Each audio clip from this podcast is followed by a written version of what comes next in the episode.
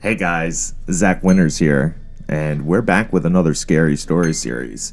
And in today's topic, this will be written from people that met serial killers and lived to tell the tale. Many of them were targeted and survived just by a stroke of luck, and some only realized after. Nonetheless, none of these are verified by third parties, so there are some people that were doubting in the original postings in the comment section, but they're scary and compelling nonetheless.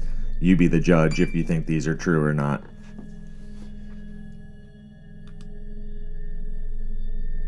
I used to work for the city of Pensacola, Florida, as a computer operator. They had two mainframes, one in City Hall and the other in the City Hall annex across the parking lot. And I had to run backups on both machines. I should mention that I'm a female, and at the time, I had long dark hair. So, one night, I was walking across the parking lot, I worked at night, and spotted a Volkswagen Bug sitting in the parking lot with a man in it. He got out of the Bug, and I could see he had his arm in a cast with a sling. He looked raggedy, tired.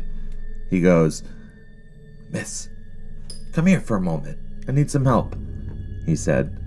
I got the creeps from him and told him I'd call the emergency line from City Hall for him. He said, No. I don't need the cops. It's just it's a simple thing. I need help because my arm's in a sling." I felt even creeped out more, so I walked really fast. I'm almost running at this point. Up to City Hall and went in the back door. I turned to lock the door and was shocked to see the man leap up the stairs and try to push his way into the door, but I got it locked in time. I immediately called the police department and got an officer to check out the parking lot, but the car and the driver, they were long gone. I asked the officers if they would mind staying around, and they got that set up for me. The rest of the night was uneventful, and I went home in the morning. But about 3 days later, Ted Bundy was arrested about 2 miles from City Hall in a stolen VW Bug, which matched my description to a T. Faithfully, I had dodged Ted Bundy.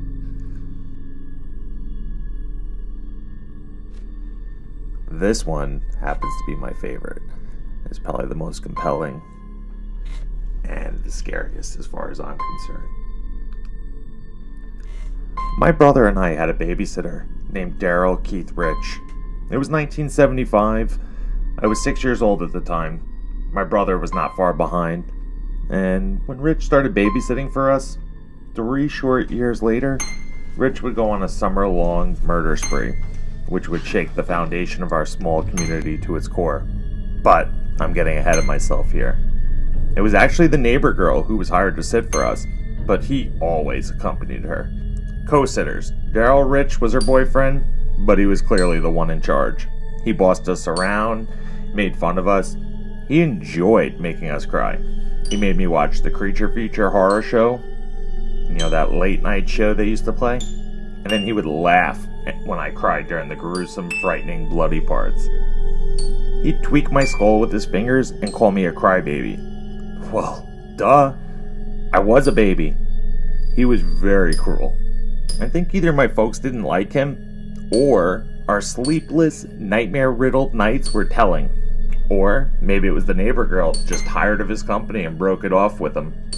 For whatever reason, we didn't have to put up with him for too long. His visits came to an end, and we were glad of it. Good riddance. We grew up, and so is the story. Now, years later, I read about the 3 women he raped and killed, and I watched, horror-stricken, as the news reports came in of the little girl he threw off a 10-story bridge. Now, she lived a little while, in agony, at the bottom of that lonely ravine. She was around my age at the time of her death. It was disturbing. This was all front-page news in our small town. It made me dry heave to see his photo splashed up on the screen in living color like that. That's my babysitter! The story doesn't stop there for me. It was a strange coincidence that one of his victims happened to be my father's high school sweetheart, his first bride, whom he wed fresh out of high school. That marriage didn't last, though. They divorced shortly thereafter, and only met her a few brief times. I didn't know her well, but I was just so sorry for her. It was really sad. When Rich was finally caught and convicted for his heinous crimes, he was given the death penalty, which was carried out in San Quentin prison March 15, 2000. I'm not certain if those were his only victims though. Those were the ones that he confessed. There may have been many others. There were a lot of unsolved homicides in that era in the northern states.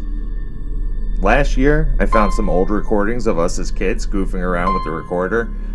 We were just telling stories, and in one recording, my brother, he's very young, maybe 6, he tells a story of peering into a window, this old guy, suddenly feeling the rage build up inside him. This is a 6-year-old, mind you.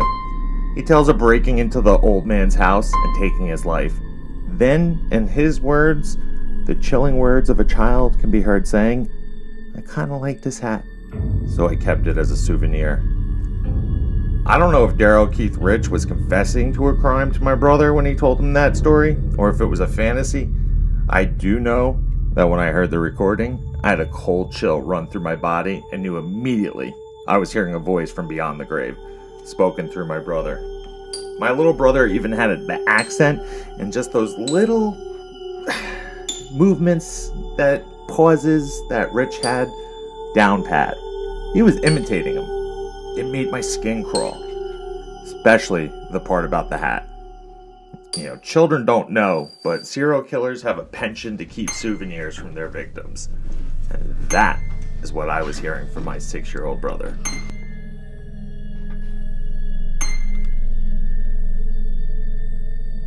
We usually don't pick up hitchhikers, but I'm gonna go with my instinct on this one.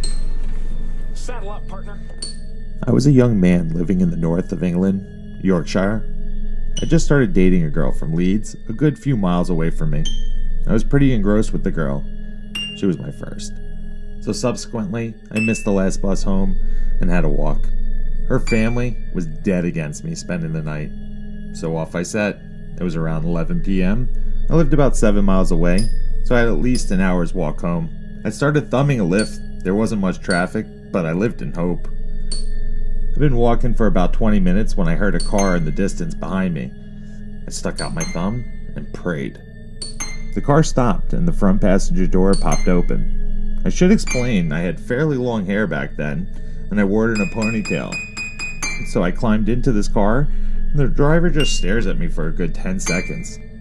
His first sentence was, "I thought you were a girl," which wasn't quite as weird as it sounds. But he did seem to be a bit peeved. A spotty teenage lad had gotten his car instead of a girl. He asked where I was off to, so I told him it was the next village.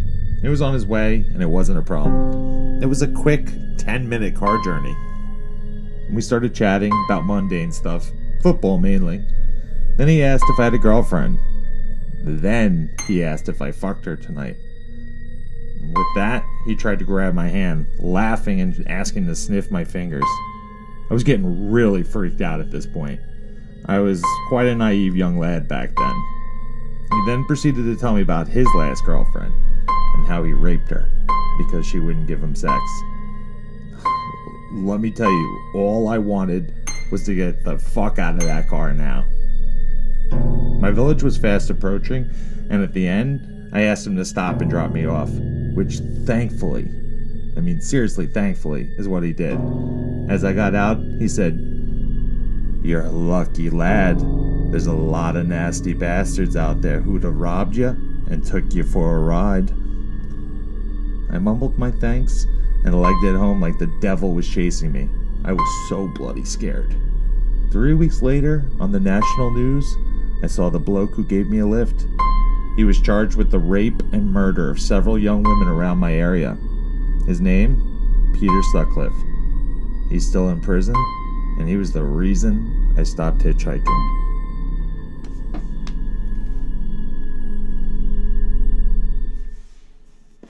So, thanks for watching, guys. That's our video. That's what we have for you. This was originally supposed to be a much longer video, but while we were filming it and recording it, a Freedom Information Act request that we put in for a budding serial killer it came in. So we have a huge box of DVDs and several thousand pages of investigation material to go through. We're very excited for this next video. It's going to be an extreme deep dive, and I think that you're going to see a quality that you didn't see in our previous videos, as well as I hope you noticed that we upgraded our audio. So I hope that audio sound is much better, much clearer, no more echoes.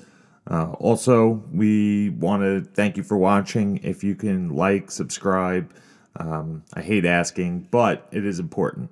All right, it definitely helps out the channel. All right, again, thanks for watching, and we'll see you guys soon.